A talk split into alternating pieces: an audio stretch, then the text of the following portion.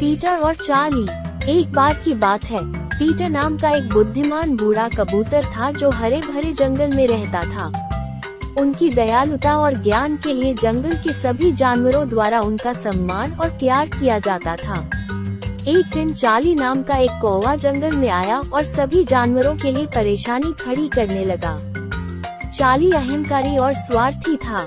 वो दूसरे जानवरों से भोजन चुराता और अपने मनोरंजन के लिए उन्हें धमकाता भी था। दूसरे जानवर चाली से बहुत डरते थे, और उन्हें नहीं पता था कि कैसे इस मुसीबत से छुटकारा पाएँ। पीटर, बुद्धिमान बूढ़े कबूतर, ने देखा कि चाली के व्यवहार के कारण दूसरे जानवर कैसे पीड़ित हो रहे थे। उसने चाली से बात करने और उसे एक मूल्यवान सबक सिखाने की कोशिश करने का फैसला किया। पीटर ने चाली से संपर्क किया और कहा, चाली, तुम जंगल में अन्य जानवरों के लिए बहुत परेशानी पैदा कर रहे हो तुम्हारी हरकतें उचित नहीं हैं और वे दूसरों को चोट पहुँचा रही हैं। स्वार्थी और हानिकारक होना सही नहीं है इसके बजाय, तुम्हें दूसरों के प्रति दयालु और देखभाल करने वाला व्यवहार करना चाहिए चाली हंसा और बोला, मैं दूसरों की परवाह क्यों करूँ? मुझे केवल अपने आप में दिलचस्पी है। यह एक मतलबी दुनिया है, और इसीलिए मुझे अपने आप से ही मतलब है। पीटर ने अपना सिर हिलाया और कहा, चाली, ये सच नहीं है। हम सभी को एक दूसरे की मदद करने और एक दूसरे के प्रति दयालु होने की कोशिश करनी चाहिए।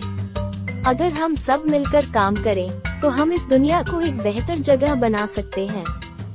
चार्ली ने पीटर की बातों पर विश्वास नहीं किया और अपने स्वार्थी तरीके जारी रखे। एक दिन, वो एक बड़ी मुसीबत, एक जाल में फंस गया। उसने बहुत संघर्ष किया लेकिन जाल से नहीं निकल सका। बहुत देर हो जाने पर वो डर गया था और नहीं जानता था कि अब क्या करे। चाली की हरकतों के कारण कोई भी जानवर उसकी मदद के लिए आने को तैयार नहीं था। तो आखिरकार पीटर ने चाली को परेशानी में देखा और मदद करने का फैसला किया।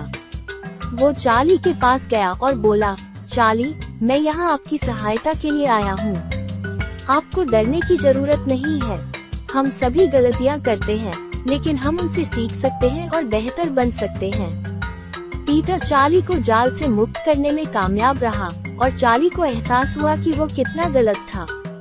उसने देखा कि पीटर कितना दयालु और देखभाल करने वाला था और उसे एहसास हुआ कि अब वो उसके जैसा बनना चाहता है।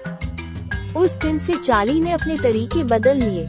वो दूसरों के प्रति दयालु और परवाह करने वाला बन गया और अतीत में उसने जो परेशानी पैदा की थी, उसकी भरपाई करने के लिए उसने कड़ी मेहनत की। जंगल के अन्य जानवर चाली में परिवर्तन देखकर खुश हुए और उन्होंने उसे एक मित्र के रूप में उसका स्वागत किया।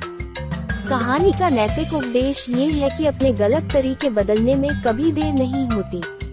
हमें दूसरों के प्रति दयालु और देखभाल करने वाला होना चाहिए, और हमें दूसरों से सीखने के लिए हमेशा खुला रहना चाहिए। जब भी हम कर सकते हैं, हमें दूसरों की मदद करने की कोशिश करनी चाहिए, और इस दुनिया को एक बेहतर जगह बनाने के लिए मिलकर काम करना चाहिए।